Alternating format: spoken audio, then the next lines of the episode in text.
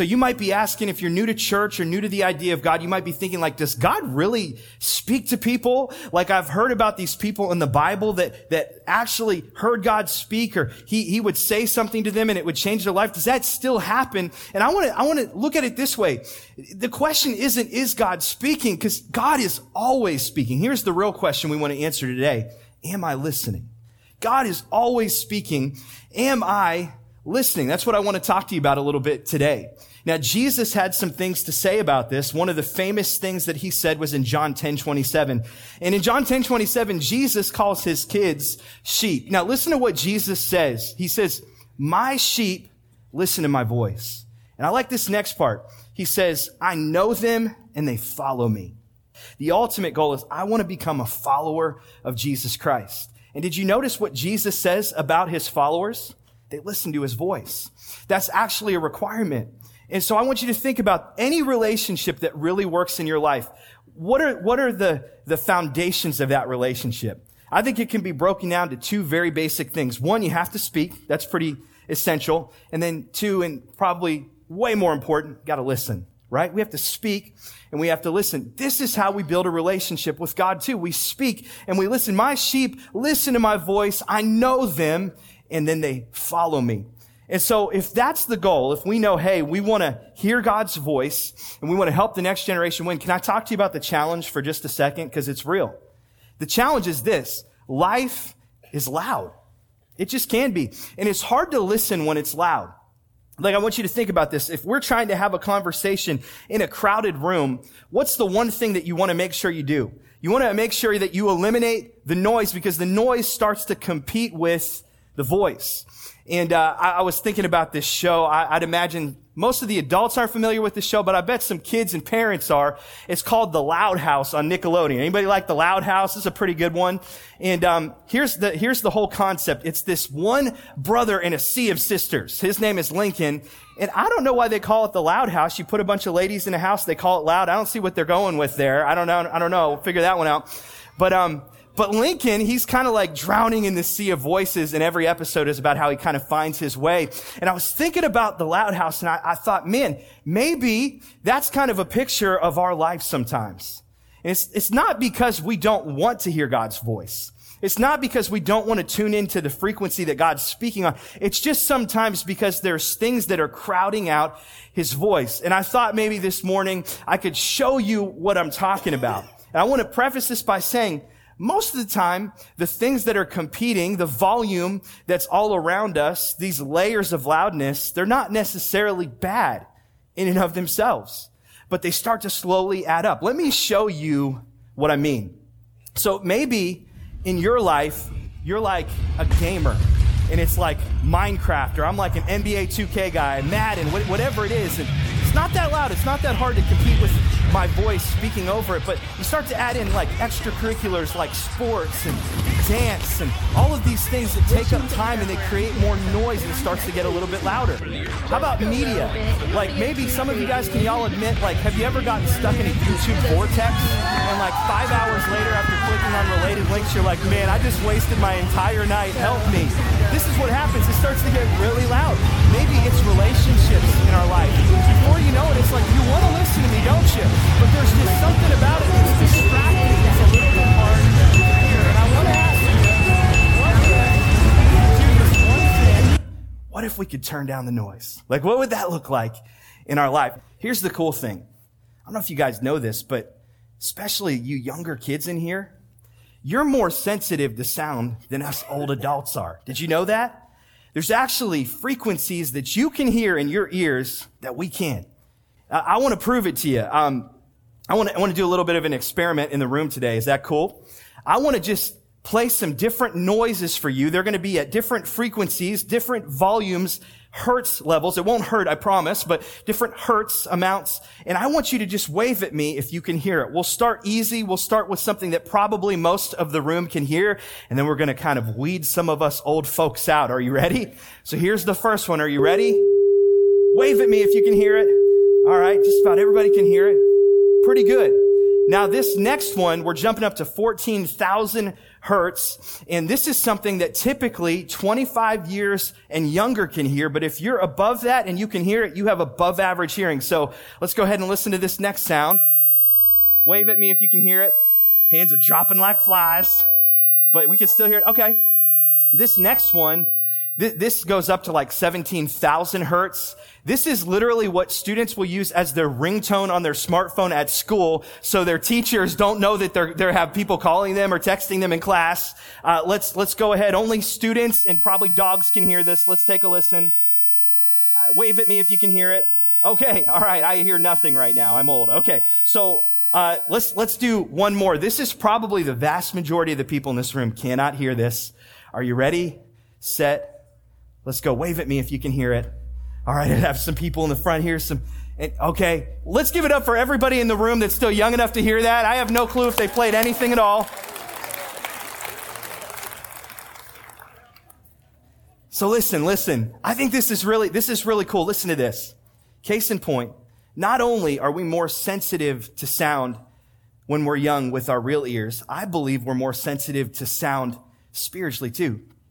Like, I think it's why they tell us to train our kids when they're young to serve the Lord, because when they grow old, they won't depart from it, because there's this sensitivity to God's voice. God wired them to hear things. And as we get older, it's not that we mean to, but just like I just demonstrated, it's just like those different sounds begin to crowd out God's voice and we stop hearing him clearly. And I think God wants us to see this for what it is so that we can hear him. And you know, it's cool. You, you really are at an advantage as a young person to do big things for God. Did you know that? Like we believe that about you. We're not just waiting for you to someday get old enough to be a big boy or big girl and do big things for God. We think God wants to do big things through you right now. And so I want to talk to you about this boy in the Bible who did a pretty big thing. His name was Samuel. Samuel was 11 years old by all accounts. And he was in training to be a pastor. A priest is what they called it in the Old Testament. And he was training from his master and his name was Eli. Eli was the high priest. And you know what's kind of sad is that Eli used to hear God's voice. He was really sensitive to that sound and he could tune into that frequency. But over time, he started to let the noise crowd out God's voice and he stopped hearing him clearly. And guess what happens after we stop hearing God's voice? We stop obeying, obeying God's voice because we don't even know what he's saying.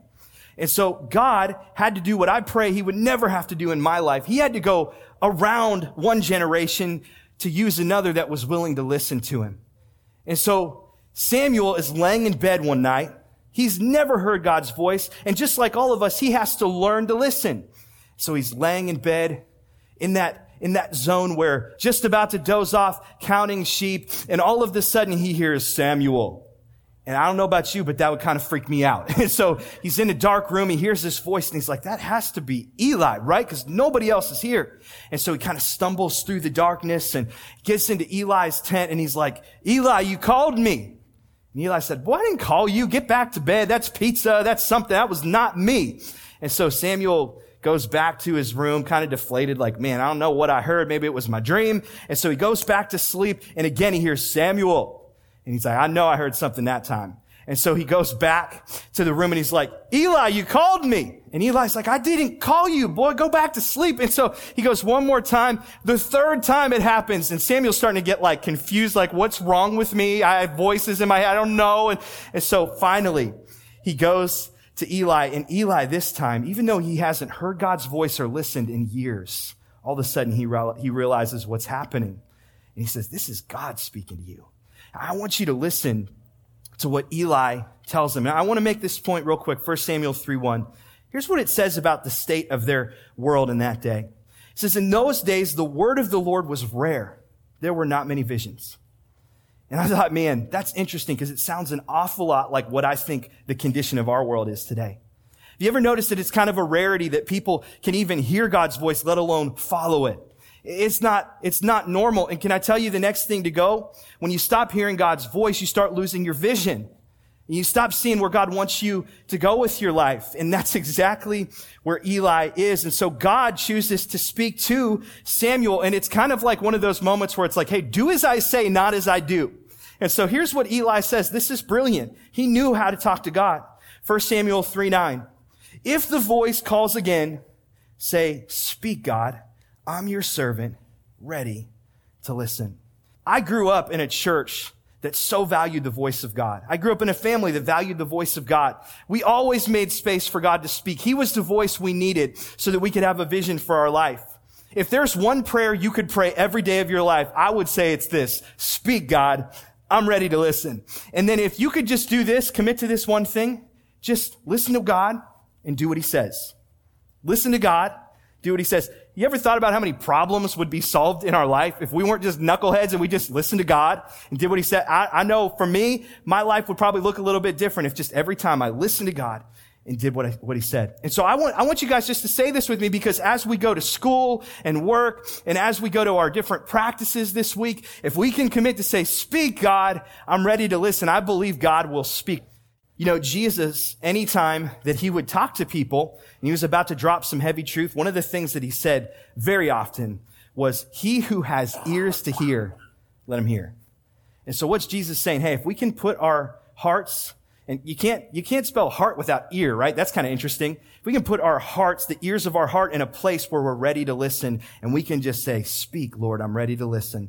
I really believe God always takes us up on it. And God is always speaking. The question is, am I listening?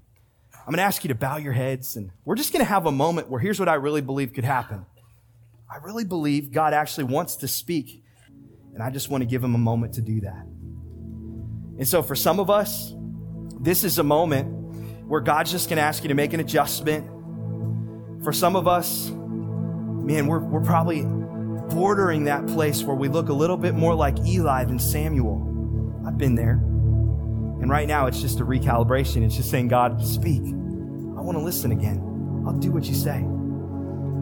God loves you right where you are, but He loves you way too much to let you stay there. And so if that's you and you kind of feel like, man, I hear God's voice calling me, I hear Him speaking to me. It might not be audibly, but He's speaking to me, to my heart and I want to respond. Here, here's, here's an invitation. It's probably the most important invitation you'll ever get in your lifetime and for all of eternity. In a world that, that tells us there's all kinds of different ways to believe, all kinds of different truths, that truth is not absolute, Jesus came to the earth, lived a perfect life, and then he hung on a cross and he took the punishment of sin for us. And he made this statement about himself while he was here on the earth. He said, I'm the way. I'm the truth. I'm the life. And no one comes to my Father except through me. I'm the gate. I'm the door.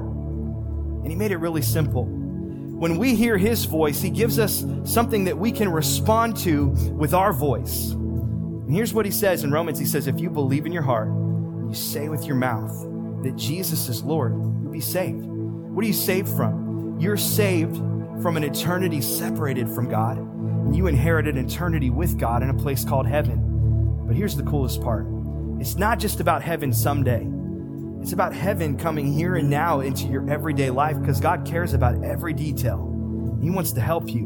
And it's not about being perfect, it's about taking a step one day at a time. It's a journey. We're saved in seconds, but we learn over a lifetime.